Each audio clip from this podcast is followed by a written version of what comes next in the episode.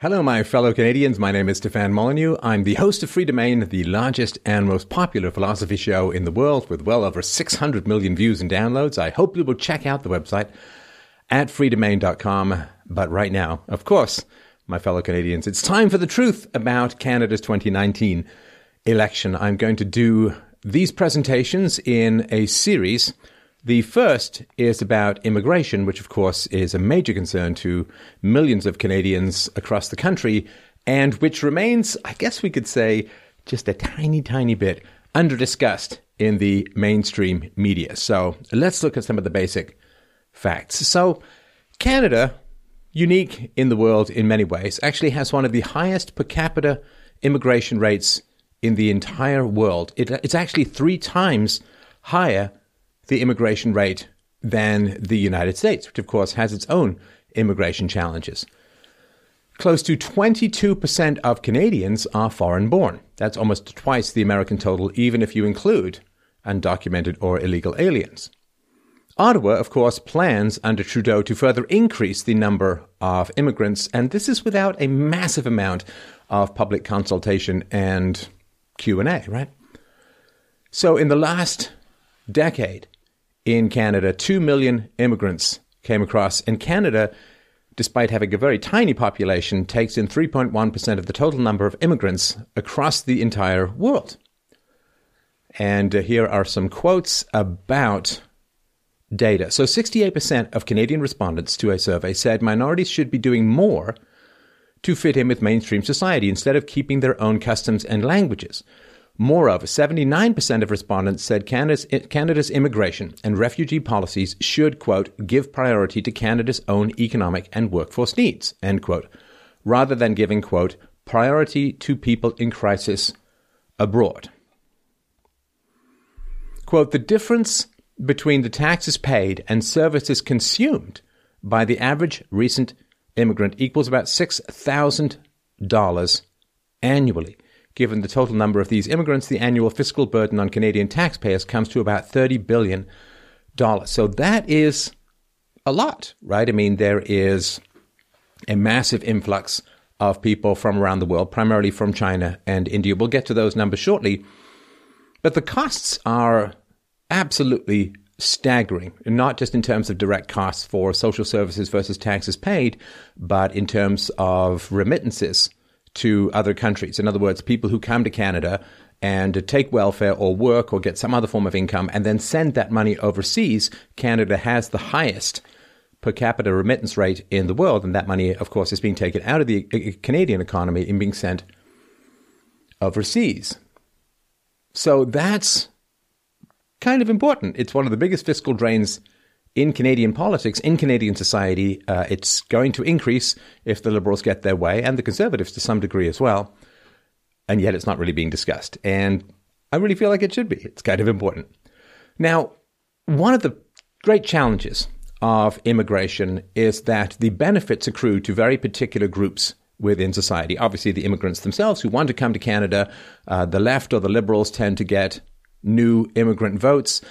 Something that's kind of under discussed is the fact that employers tend to benefit enormously from immigration because what happens is the immigrants come into the Canadian economy and they tend to work as employees, and that drives down the wages of employees, but it raises the profits of employers. Now, back in the day when I was knee high to a grasshopper, the left used to be really concerned about workers' wages relative to the profits of big corporations and bosses doesn't seem to be quite as much the case anymore. I suppose I'll pick up that baton and say that I feel for and care for the Canadian workers who are being swamped by competition from immigrants and having their wages driven down as a result. Because immigration increases profits to employers at the expense of the workers. Calculations are, and by the by, I'll put the sources to all of my information uh, below. Immigration causes a decrease of the annual income of labor uh, at the tune of about $40 billion a year. And there's a gain to employers of $43.5 billion a year. Now, of course, you could say, well, that's $3.5 billion more. well, not really, not when you count the $30 billion of um, social services consumed over and above taxes paid by uh, recent immigrants and you include tens of billions of dollars in remittances, it's a net loss. But even if it was a net gain, you know, call me call me a crazy socialist, but I'm I'm fairly sure that the bosses, the employers, they kind of already have enough money, right? And I really think that the employees, the workers, should be gaining more, and immigration is kind of in the way of all of that. And this is something that this question around immigration is is very important. Where it started was in, in about the 1990s, where it was started under the Conservatives. This massive increase in uh, immigration into Canada, in allowable immigration into Canada, because the Conservatives wanted to woo the new immigrant vote and so began cranking up immigration numbers, and it's never really gone down since then, which is a real departure from historical Canadian immigration, what built the country. So let's look at the data of Canadians' perception regarding immigration. So, in a survey in 2015, it was reported that 41% of Canadians believe that their country lets in too many members of visible minorities. Now, remember, of course, 22% almost of Canadians are foreign born, so they're probably quite keen on more immigration. So, the actual number of native born Canadians is probably north of 50% who believe that the country is letting in too many members of visible minorities. Now, of course, the question is is this just rank racism, or is there some other or other factors involved in this perception? And uh, we will be looking at the data regarding that. In general, Canada is ranked as just about the least racist country in the world. Like of the top 20 countries with self professed racism, I think there's only one white country in there. So it's not a big issue in at least white countries, but it's a viable thesis. We will be looking at it over the course of this presentation. In Canada, 46% feel that the overall number of immigrants is too large. The data shows the number of citizens critical of immigration to be on a marked rise since 2005. Now, why? Why is this perception occurring? Well, there are, of course, a lot of Canadians who are conservatives. There are a lot of Canadians who are into the NDP or the Bloc Québécois and so on. So, one reasonable hypothesis goes something like this and it's well known within Canada, as it is known regarding the Democrat Party in the United States, that new immigrants tend to vote for the Liberals in Canada, right? So if you don't like the Liberals and immigrants vote Liberal, then you're going to have a problem with immigrants, not because you dislike immigrants or the color of their skin or the smell of Indian cooking or anything like that. It's because immigrants facilitate the election of a political party that you don't like, right? So this is important. So let's look at some data around this, right? So you probably heard this phrase majority minority, in which there is no ethnic group that is more than 50%. That has become the case in Toronto, I think, where shootings are terrible in Toronto at the moment. The, the homicide rate in Toronto is actually higher than New York at the moment, whereas Toronto used to be called Toronto the Good with almost no crime. But in the 2015 election, the Liberals in Canada won 29 majority minority ridings. The Conservatives won only two. Residents of the 184 Liberal ridings are more likely to be new Canadians. About one in four were born outside Canada. The Canadian average is about 22%. Remember, these elections can be very, very close, so a couple of percentage points is an enormous uh, difference. Of the 10 Canadian ridings with the highest percentages of immigrants, eight of them voted Liberal, and that's, that's landslide numbers in a democracy where the parties in general are kind of neck and neck, at least the two major ones. Of the 30 Canadian ridings whose populations are more than 50% immigrants, all but four out of the 30 voted for Liberals. So, again, you, you can dig into the data. Of the sources, again, are all below.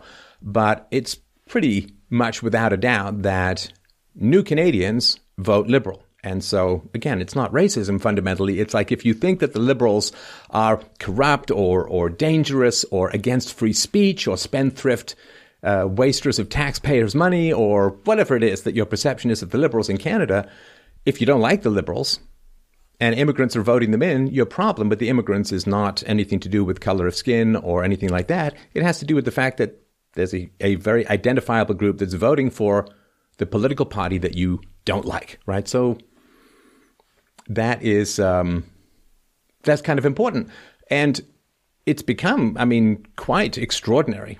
I was actually just in Vancouver recently. Vancouver is the most Asian city outside of Asia.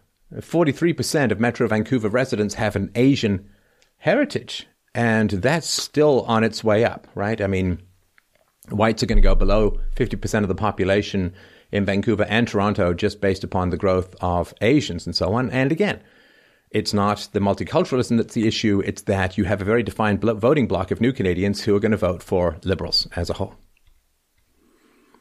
So here's some data, again, sources below. Immigrants as a percentage of population in each party's ridings. And this, of course, is an average, right? So the Bloc Québécois, when they uh, have parties' ridings, uh, only 4.3 5% of those are immigrants. Conservatives, 12.89%. Liberals, the very, very highest, 24.81% of the party's ridings, and NDP, 15.6%. Now, this is a very strong pattern and so again, race is very much a red herring, and it's kind of an insulting red herring. But if you look at voting patterns of new immigrants who are overwhelmingly non-white or significantly non-white, we'll get into that data later. They're just going to vote for liberals. They're going to vote, and that, you understand this is why the liberals want to bring them in. It's not that complicated. It's why the Democrats want to uh, bring them in, right? I mean, if if um, Hispanics voted significantly Republican, then America would already have a wall along its southern border, probably one uh, visible from space, but these are the basic facts of voting patterns that if you ignore, um, I guess, well, you just have to call everyone a Nazi, which is something extraordinarily unfair. You know, people can count, right? Now, as far as extending the franchise, hmm, uh, we'll get into the corruption of the existing federal political party, Justin Trudeau's Liberals, in the next part of the presentation or the next presentation. But there was a law in Canada, right? This extension of franchise to people who the Liberals expect to vote Liberal is quite significant, and uh, I'm not sure entirely honest and, and fair, right? So there was a Bill C 76, which changed voting laws for Canadians who lived in another country. So in the past, if you lived in another country for more than five years, if you were more than five years absent from Canada, you couldn't vote. And now this has been changed. So even if you've lived in Malaysia for 50 years, you can vote in Canada. Now, that's not good and that's not democratic, right? Because people can vote for policies without any personal repercussions to themselves because they assume you've been living in another country for 20 years, you're not that likely to come back. Now, any of the 2.8 million Canadians living abroad can cast their ballot based upon their last place of residence in Canada. Now, of course, I was just in Hong Kong um, covering the protests and gaining the delightful experience of being tear gassed still better than Joker. But um, in uh, uh, Hong Kong, of course, uh, a lot of the people who are expats from Canada will vote, and a lot of them will vote for Liberals, right? So this isn't one reason why they're kind of reaching overseas for expat votes. Maryam Monsef, the Minister for Democratic Institutions, has introduced legislation that will allow voters to use the voter information card as valid ID to cast a ballot. In other words, no, no photo ID. And that just doesn't just doesn't seem right. I mean, you need photo ID to buy uh, a, a, beer, right? I mean, it just seems odd that voting would be would bypassing would bypass all of this kind of stuff. Now, of course, uh, tens of thousands of Syrian refugees who arrived in Canada in 2015 are now citizens. You know, boom, just in time for the federal election of 2019. And again, this relatively fast track is facilitated by the fact that it's almost certain that the vast majority of them are going to vote for liberals, right? So Global News reported on a Syrian voter, and this was a quote from the article, quote, as a newcomer, Mana says immigration policy is important to her when deciding who to vote for. She hopes whoever forms the next government will continue to welcome those seeking a better life, right? So what does that mean? Well, she has friends, she has family, she has loved ones overseas in Syria, and she wants the policy of you know, refugee policy and this mass immigration policy, she wants this to continue because it benefits her, her family, her ethnicity, her culture, her history. It benefits her, so she wants to vote for that. And this is the kind of snowball effect that mass immigration has when it comes to informing public policy. She said in this article, This election, I'm really concerned about the rise of the People's Party of Canada, which is publicly running against immigration. I don't think it's fair to say that they're running against immigration. but they are attempting to rein back immigration and return immigration to the way that it used to be in Canada, which we'll get into in a little bit, right? So she comes to Canada and she wants to make sure that the floodgates of mass migration, of immigration, are still open and available for her, for her fellow Syrians, and so on. And there are, of course, a fair number of Canadians who look at that. Um, it's an old word, I guess, still a pretty good word. Who look at that somewhat askance. Now, what is the cost? We touched about this, uh, touched on this earlier. The net cost of immigration into Canada, as of about ten years ago, it was about thirty-five billion dollars per year. Now, I mean, that's just, just uh, these these sums, these figures are are staggering and, and, and appalling and frustrating, especially because, I mean, here in Ontario, where I live, the per capita debt is five times that of economic basket case left wing California, right? So uh, Canada is way, way out of money. Unfunded liabilities are enormous.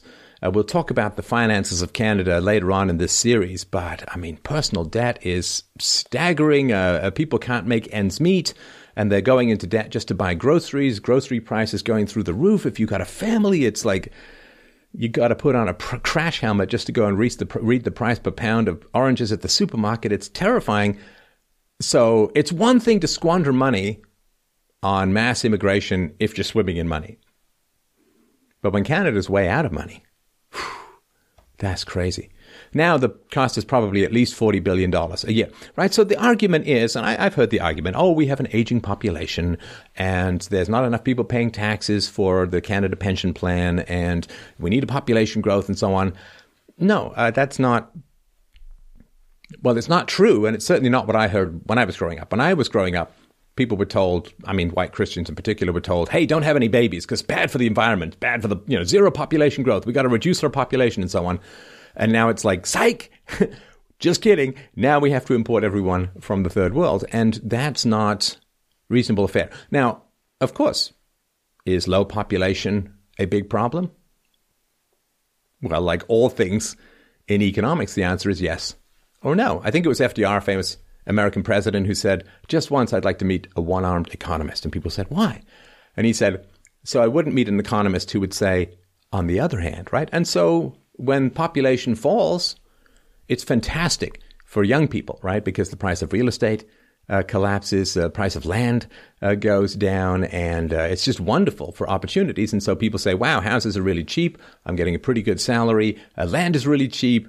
And so, yay, good. I can have a big family, and then population goes back up again, right? So, or you can have policies. I think Hungary, if a woman has four children, she never pays income tax again for the rest of her life. I mean, there's lots of ways that you can deal with population issues, even if you consider lower population to be a bad thing, whereas I think it's actually a fine thing. Plus, all it does is promote automation, right? I mean, if you have a shrinking workforce, it's like raising the minimum wage, which effectively shrinks the workforce. You just invest in automation and, and I guess, but robots don't vote for liberals. Sorry, I shouldn't laugh, but robots don't vote for liberals. That's a big problem. So even if we take the lowest figure from about 10 years ago, like, please understand, like how much this is, these sums are absolutely staggering. I, would put this by minute, but you'd get whiplash watching the numbers, right? You'd reach ludicrous speed very quickly. So even if we look at the lowest figure about how much immigration costs in Canada, it's ninety-five million eight hundred ninety thousand dollars per day. Per day. Now, what are you going to pay in taxes in Canada over the course of your life? About a million dollars? Maybe less, maybe more. It really depends let's say a million dollars over the course of your entire life in all forms of various taxes. Well, it's close to $100 million a day. Now, it's not just the numbers. We'll get into more detailed numbers regarding immigration, but let's look at some of the other aspects of it. So, the total foreign nationals remaining in Canada per year well, that's actually over 1.5 million people. And remember, Canada has a population well under 40 million people. So we're talking a massive amount of the population. So you've got 340,000 immigrants in the economic and family class, right? I mean, there's three, so just a big picture, right? There's three ways in which Canadian immigration works. There's economic value, there's family reunification, and then there's humanitarian, like refugees and so on, right? And oh yeah, there used to be actually a one-to-one interview. You used to go and have an interview And that's been thrown aside because you can't process that many immigrants um, in any reasonable way. You just don't have the manpower, right? So 340,000 immigrants in economic and family class, 500 to 700,000 international students who pay, of course, exorbitant prices to go to Canadian universities, 150,000 to 200,000 temporary foreign workers, 50 to 60,000 illegal border crossers, and 250,000 international mobility workers. So that's, I mean, there's a staggering amounts, right? And is a lot more than the 300,000 plus that gets talked about, right? According to our Canada Border Services Agency, a total of 100,000 illegals entered Canada in 2017 to 2018. According to projections, another 50,000 will enter in 2019. Staggering numbers. I mean, it's a totally rough rule of thumb, but you know, if you want to get this from an American perspective, I mean, multiply by 10 and you're in a ballpark. So that's like half a million people illegally pouring into America. I mean, it's this is absolutely staggering. Now, the 2018 target of 310,000 immigrants, half of Canadians say that it's too high. It's too high. Now, again, a lot of these Canadians aren't counted in this because they're new Canadians who want more immigration, we assume, again, in general, right? As, as the woman said in the Global News article. So, yeah, that's, that's significant. And whether the Liberals have bought the silence of the media by dangling this $600 million in bailout money to them or there's some other reason, political correctness, who knows. But it is really quite a, um, quite a stunning number. Quite a stunning number. And again, if you want to think about this in American terms, about 3 million people pouring into America a year. So 30% see that number is about right, while the rest say it is either too low or are unsure. 14%. So 6% of Canadians think that 2018 targets of 310,000 immigrants is too, is too low. So, of course, only 6% of Canadians want to raise it, and Trudeau wants to raise it. I mean, it's it's completely crazy. I mean, there, there are some people who say that Canada should have a population of 100 million because there's lots of space, and it's like, no, there's not. Most of Canada is is huddled down at the 48th parallel on the largest undefended border between in the world between Canada and America. I mean, I've worked up north in, in some pretty remote locations. It's pretty empty. And there's some not bad reasons why it's pretty empty. There's crazy bugs. It's really, really cold, and you're kind of pretty far from from everywhere. So the fact that the ruling class wants to increase immigration uh, and um, half of Canadians say it's too high, well, it shows you just how non responsive to Canadians the ruling class is. And there's reasons for that over and above what I've talked about new immigrants voting liberal, which we'll get into later. And this is one of the reasons why it, it was Pierre Trudeau, Justin Trudeau's father, who first began this radical demographic reshaping of America, uh, sorry, of Canada. Uh, in the 1970s. It happened in the 1960s in America with the Hart-Celler Act, uh, partly sponsored by feminist Ted Kennedy.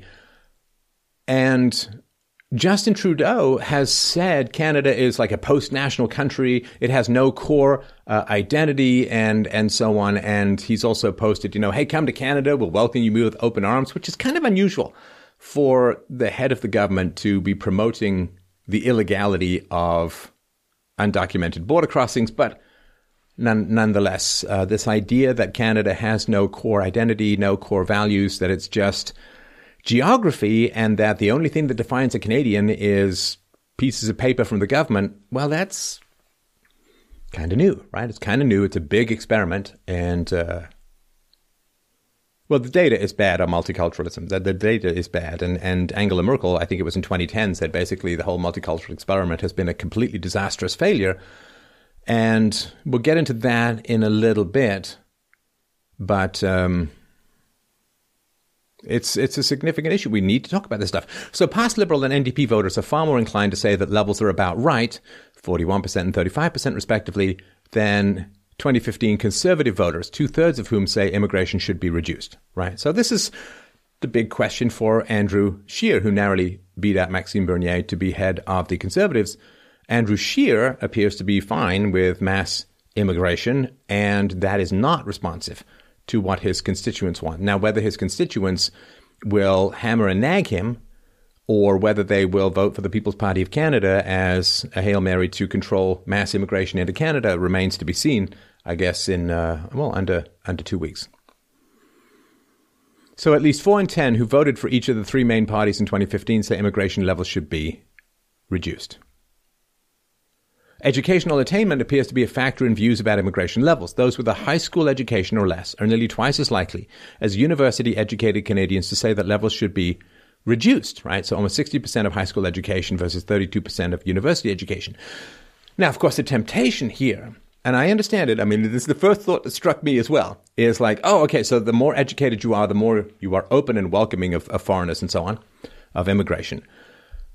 But I think there's two other factors that are involved in this. So, first of all, if you have less education, it's certainly conceivable that you're going to be more hammered by immigration and you can go to McDonald's, you can go to Tim Hortons, you can go to Subway, you can go to a wide variety of places and see how many visible minorities are working there. Now, great, they have jobs, it's all fantastic, but that is driving down the wages, of course, of people who are having a tough time getting started in life, right? Because I mean, inflation is still pretty high, food prices in particular, real estate is through the roof, and so on, and it's really so you get all these people coming in who work relatively low skilled jobs and then you got to push up the minimum wage, and then more people end up unemployed as a result of that, and you end up with these giant touch screens in McDonald's. So those with a high school education may be the ones being most hammered by these endless waves of immigration. And the other thing too is that this ah, how do I put this? This diversity is a strength mantra has just become a foundational religiosity cult like statement of the modern world. It's presented really without a scintilla of evidence. It's presented as an axiomatic moral virtue, and that's really hammered into people in university. And so it could be, of course, that university educated Canadians have been hammered so hard with this diversity is always a strength, although the data definitely goes against that in the real world. And also, anybody who criticizes mass immigration is a racist, white supremacist, Nazi, blah, blah, blah, right? So it could be that the university educated, educated Canadians are not facing as much competition from mass immigration, and also that they've been pretty heavily propagandized into this diversity mantra. So. Now, in 1970, when the immigration gates were open to everyone around the world, the population of Canada was 97% European. The rest included the Amerindians, of course, and the few non white immigrants. And I mean, this is back the I came to Canada in 1977, and you know, for the first, I was at 10, 15 years of my life, and this was also the case when I was growing up in England, though my best friend was a, a fine young Indian boy. But, um, you know, the, the, for those who are old, younger, you, you don't really remember these halcyon days where you could have a discussion about things like immigration, you could have a discussion uh, about resource allocation in society without constant screams of racism and, and uh, fascist and Nazi and so on rolling around the place, it really has become very hard to have, if not downright impossible, to have rational discussions about data, particularly when ethnic groups act differently without endless screams of racism. And that really has uh, coarsened and cheapened and virtually eliminated free speech and intellectual discourse in some of the most crucial areas of public policy and one has to wonder from time to time if that isn't sort of the point of all of these screams of, of racism and so on. So, what's changed? Well, a lot, frankly.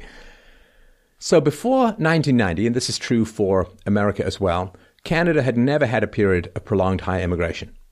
Since 1990, it's been like tap maximum on who cares if the tub overfills, just crank it on, right?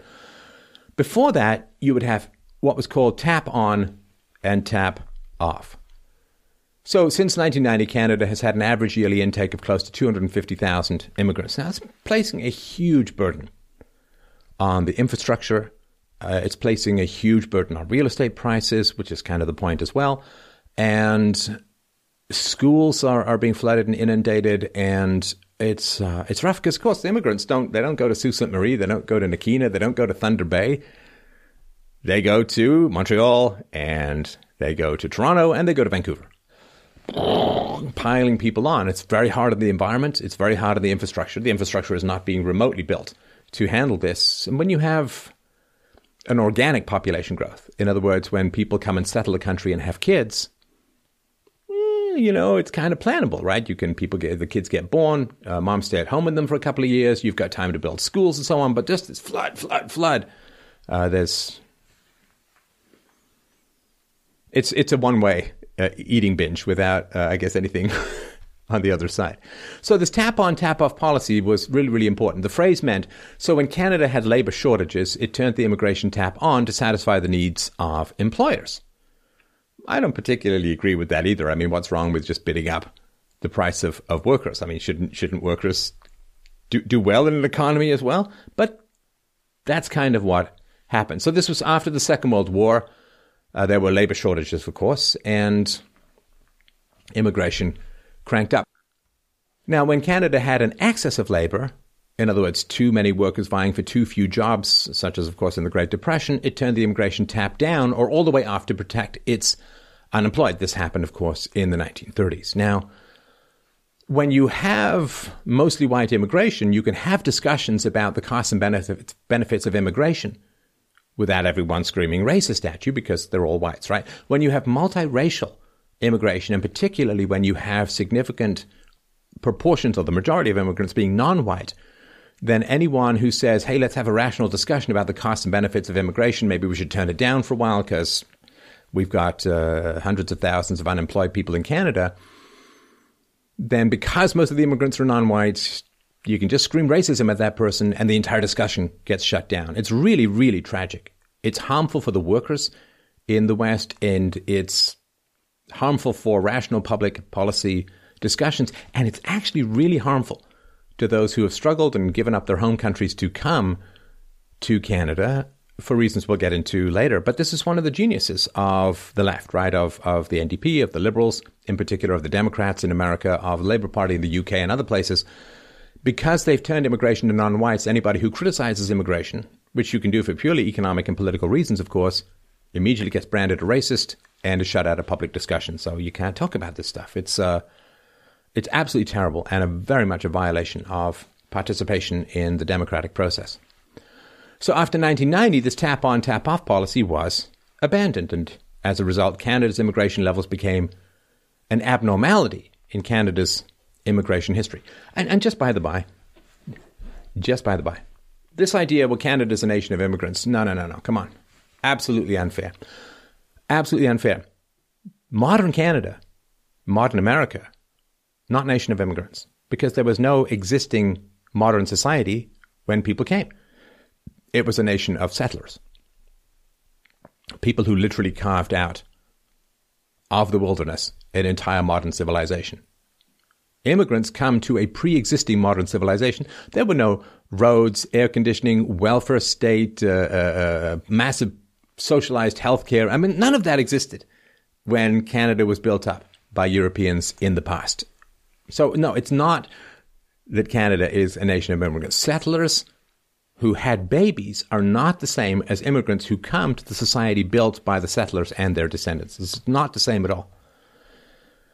So, in the fall of 1990, Canada's immigration minister, Barbara McDougall, and her progressive conservative colleagues decided to increase, increase immigration levels to 250,000. It's a big jump. They hoped to woo recent immigrants. By increasing immigration, they hoped to compete with the Liberal Party for the immigrant vote. And you see, here is fundamentally the problem, which is look, it's wrong. It's wrong to judge groups differently if they act the same right? I mean, this is wrong, right? So just think of, I don't know, brown eyed, blue eyed, green eyed people among the white population or whatever, right? You don't judge those people differently, or people who are blonde or brunette, or okay, maybe blondes. Well, no, I was a blonde back in the day, although quite back in the day now. But it's wrong to judge groups differently if those groups act the same. But if those groups act differently, it is perfectly permissible to judge those groups differently. I don't mean morally or anything, but just, you know, if immigrants vote for liberals, you can say that and you can act accordingly. And you can be against immigration if you're against the liberals. Perfectly rational, perfectly sensible. So here, they're saying, oh, the immigrant vote needs to be appeased by cranking up immigration levels. Okay, so people who don't want all of that immigration are going to have a problem with immigration because it leads to just this kind of stuff. So, Canada needs workers. No, bosses need extra labor so they can drive down the price of their workers. But does Canada have a widespread worker shortage? No. Canada continues to have almost 2 million people unemployed. 2 million people unemployed. Now, of course, many of the unemployed, actual unemployed, are not even counted in the figure that StatsCan publishes, and that's just unemployed. The number of underemployed, in other words, people who are working part time when they want to work full time, people who are working at Starbucks when they have a university degree, people who are underemployed, uh, is probably much higher than that number, which, you know, is staggering. Let's say it's equal. There's 4 million people unemployed or underemployed. And the idea then, but we got to import workers because we don't have enough. It's absolutely not true. It's not true and it's harmful to the workers. The fact that it benefits the bosses, sorry, that's not a justification. It's not an excuse. So, in the last recession in Canada, close to half a million Canadians lost good paying jobs. Yet Canada continued to import 250,000 immigrants annually. Come on. Come on. That is, that is terrible public policy. It's unfair. It's unjust. It's disastrous for Canadians. And in the long run, it's going to be disastrous to the immigrants, as we'll get into it. Now, here's perhaps the most fundamental issue, which is this the Canadian government, Ottawa, has never once asked Canadians if they want 250,000 or more immigrants pouring into the country every single year, or if white Canadians are enthusiastic about becoming a minority in the country that they and their ancestors built. And that seems like an important question. it really, really does seem like an important question. When whites or Christians become minorities in other cultures and countries, they tend not to do very well. I mean, you look at what's happening in South Africa. You've got massive amounts of uh, farm murders and murders of whites. Whites are being forced into ghettos and and uh, shanty towns because they're unable to get jobs. There are more racial laws now under the uh, uh, South African government than there ever was under apartheid, and uh, yeah, things are, are, are very bad. Uh, Christians are the most persecuted minority in many of the countries uh, in the Middle East and other places, and it's it's pretty rough. It's white countries kind of have a history in the modern world, at least, of being sort of very sensitive and having set aside programs and diversity programs and being inclusive and so on. I'm not, I don't really see evidence of that elsewhere in the world. And that is a very, very big question. Now, of course, the response to that could be well, people keep voting in politicians who want the same or more immigration. Well, that's tough, though. That's a tough case to make because I'm, I'm sure it will happen as a result of this presentation as well.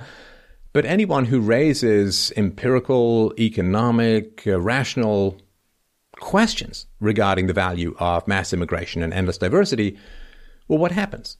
Well, of course, you get called a racist and a white nationalist and a Nazi and so on, and uh, all of these false lies that that is uh, that go up so it's not really a discussion. It's not really a debate. And so the information gets shielded, and people whisper like Solzhenitsyn's husband and wife, uh, you know, under the covers at home, and make sure that nobody ever finds out uh, uh, that they may be skeptical of mass immigration, because the media as a whole and academia will just call in the airstrike of trying to destroy people's lives who bring these kinds of questions up. So they're not talked about. That. That's why I'm doing what I'm doing. You know, it's it's really really important to talk about this stuff. Ottawa really only consults with the immigration industry, the people whom it calls Canada's immigration stakeholders. So that, of course, is existing immigrants who want family and friends to get in, uh, leftists, uh, employers who like immigration driving down wages, socialists, Marxists. The churches, in particular, get a huge amount of money helping to settle um, migrants. So it's really not a uh, it's not a very diverse discussion, I guess you could say. So, what's the unemployment? For immigrants? Well, we've got uh, Canadian As of October 2019, Canadian unemployment is 5.5%. So those immigrants who are here five years or less have a 9.4% unemployment rate. So that's not good. Uh, at six to 10 years, 6.4%, and landed more than 10 years, 5.3%. So it takes some time. Uh, and that's why these initial costs tend to be very, very high. Top 10 countries of origin of International Mobility Program permit holders. This is as of 2017. This is where this particular group is coming from. India, over 54,000. China, over 41,000. The US, over 31,000. France, uh, just under 30,000. Australia, 17,000 and change. UK, 15,500. Korea 13.6, Ireland 9,917, Japan 8,600 and change, and Germany 8,000. So that's, again, this is one of the challenges. If you say, well, I want to reduce this, people say, aha, you're racist against Indian people and Chinese people and so on. And uh, where are the where are the white South African refugees? They're being persecuted. They're really desperate to get out. I've helped some South Africans get out. And where, where are they coming? Well, you can't talk about that, right? Can't talk about it. Top 10 origin countries of international students at year's end 2017. International international students, I don't know if I think it's still the case now that international students pay quite a bit more than Canadians to go to university, right? So if you look at it, almost 166,000 Chinese, over 145,000 Indians, uh, 31,000 and change Korea, 29,000 and change fr- uh, from France, 17,782 US, Brazil just over 16,000, Vietnam just over 15,000, Nigeria just over 13,000, Japan just under 13,000, and Saudi Arabia 11,466.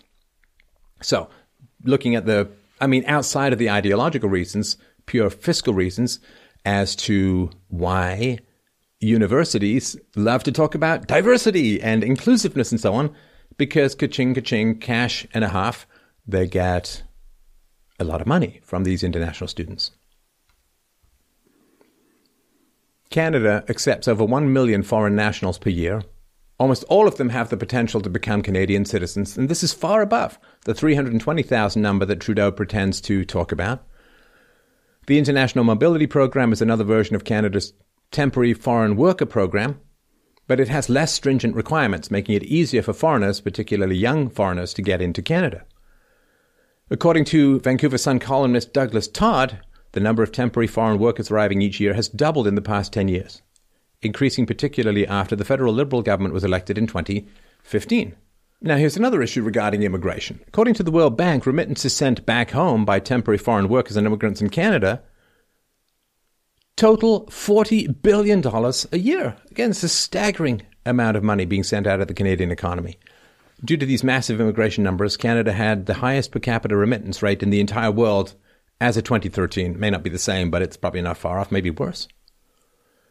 So let's look at Canada's visible minority population in terms of percent. Now, again, people are tempted to just say, well, it's skin color and it's racism and so on, but, but it's not because immigrants act in a different manner than natural born or historical or whatever you indigenous, whatever you want to call it, the non immigrant population in Canada. They act in a different manner, and therefore immigration changes enormously the face of Canadian politics. And Canadian resource consumption. It changes the price of real estate enormously. It changes workers' wages, putting a downward pressure on them. It changes policy discussions. It increases healthcare costs. It increases welfare costs. So, and of course, it increases um, school costs because you need more languages, more diversity, and so on. So, this is not about skin color. This is this is why it's so annoying when you try to have discussions about complex issues like this, and people just start screaming racism, la la la la. It's like, well, Maybe we can change it, maybe we can't, but I'll be damned if I don't give it a try. So let's look at Canada's visible minority population percentage. And this is, well, it's one of the most radical transformations of any country in human history. And it's happening in such an enormously short period of time. And again, nobody's being consulted. And anybody who raises questions about it or provides countervailing evidence is screamed down as a racist and a Nazi and so on. But nonetheless, You know, I was I was raised to not bear false witness, and these are important issues. So here, visible minority population fundamentally reshaping Canadian values, Canadian politics, Canadian economics. So in 1981, 4.7%, 86, 6.3%, 91, 9.4%, 96, 11.2%, 2001, 13.4%, 2006, 16.2%, 2011, 19.1%, 2016, 22.3%, 2021, 25.4%, 2026, 28.4%, 2031, 31.4%, and 2036, 34.4%. This is a massive, massive piece of social engineering that is occurring here, and Canada will be unrecognizable at the end of this process, if this process indeed has any end. And a country was built with particular values, particular politics, and in particular, a dedication to the free market which appears to be mostly a European phenomenon. I mean, you could look at Hong Kong, but that was founded by the British, of course, right? So, or controlled by the British. So, this is a massive radical reshaping, and it's important to talk about it. You know, so think about the immigrants who came in 1981. They came to live in Canada as Canada stood at the time. People who came in 2006 came to live in Canada as it stood at the time, with a significant free market, uh, with relatively low taxes. In many ways, taxes are lower in Canada than the United States, with free speech, with, with all of these wonderful attributes of Canadian society individualism and robust debate and discussion and so on, and no hate speech laws. And so the people who came to Canada worked very hard and sacrificed a lot to come to Canada. And if Canada doesn't stay Canada, it was all for nothing. Right? If you want to go eat in a French restaurant, you don't want it to be converted into a Moroccan restaurant. Well, I guess that's similar now. if you want to go eat in a French restaurant, you don't want it converted into a Korean restaurant just before you order, right? Because you want to eat French, right? So it is a huge disservice to the people who've come to Canada because it's Canada to transform it into something that's not Canada. I mean, that's very unfair. These people worked very hard and, and sacrificed a lot to come and adapted a lot to, to Canadian values.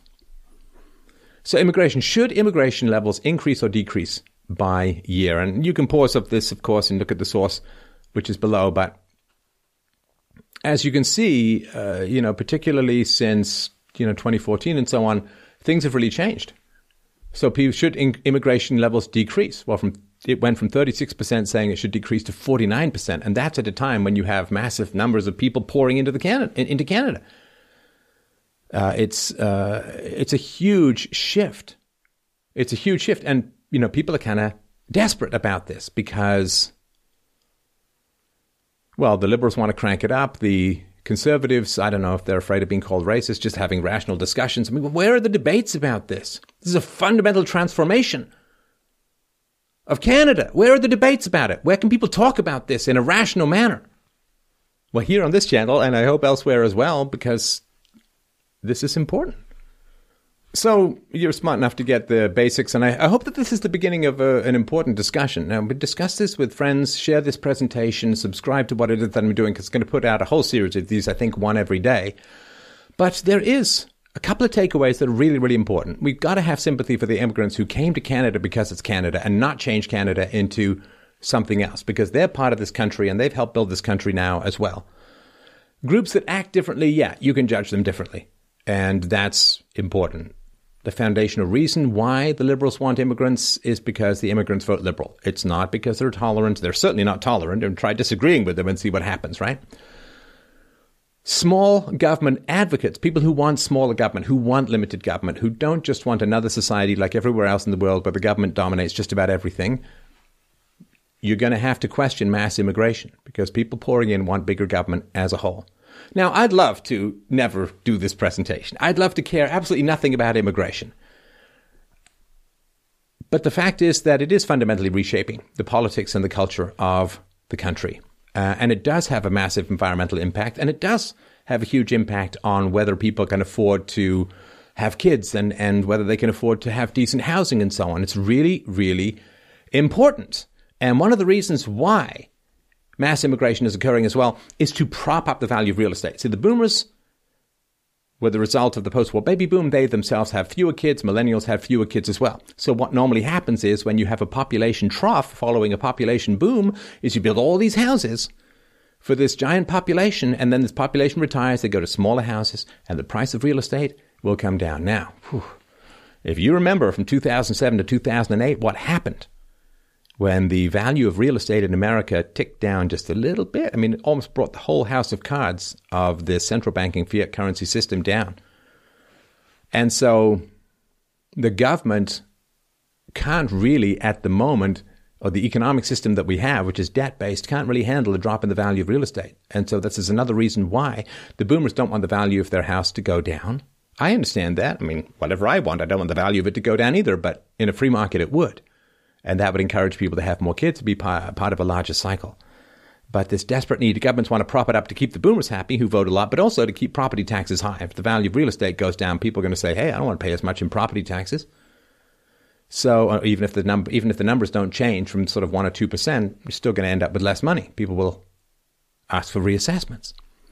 So the government has to keep the value of real estate high, and mass immigration serves that. Just doesn't serve the population as a whole. And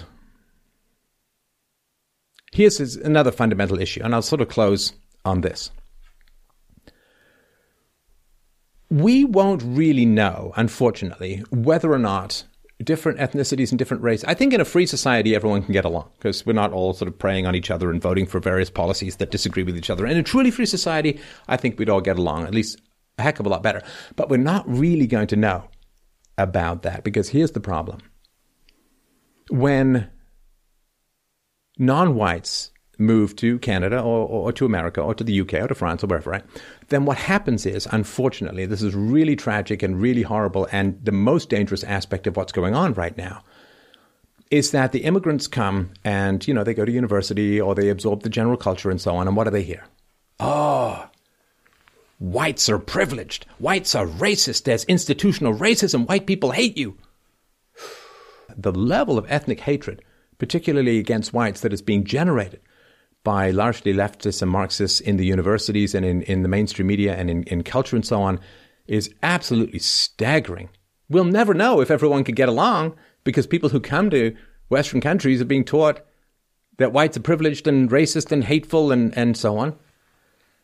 My gosh. I mean, and, until this anti white racism stops, and I, I don't really see much evidence that it's going to stop anytime soon. In fact, it seems to be escalating. Uh, uh, until that does stop, mass migration, mass immigration. It's not just, well, it's a bit of a problem in terms of the workers' wages and so on. These are all very real. Oh, the real estate is high. There's all very real issues. But of course, we can see America being turned into a potentially volatile mix of ethnic conflicts, which is a situation every sane person wishes to avoid, and it's not impossible that it could happen elsewhere as well.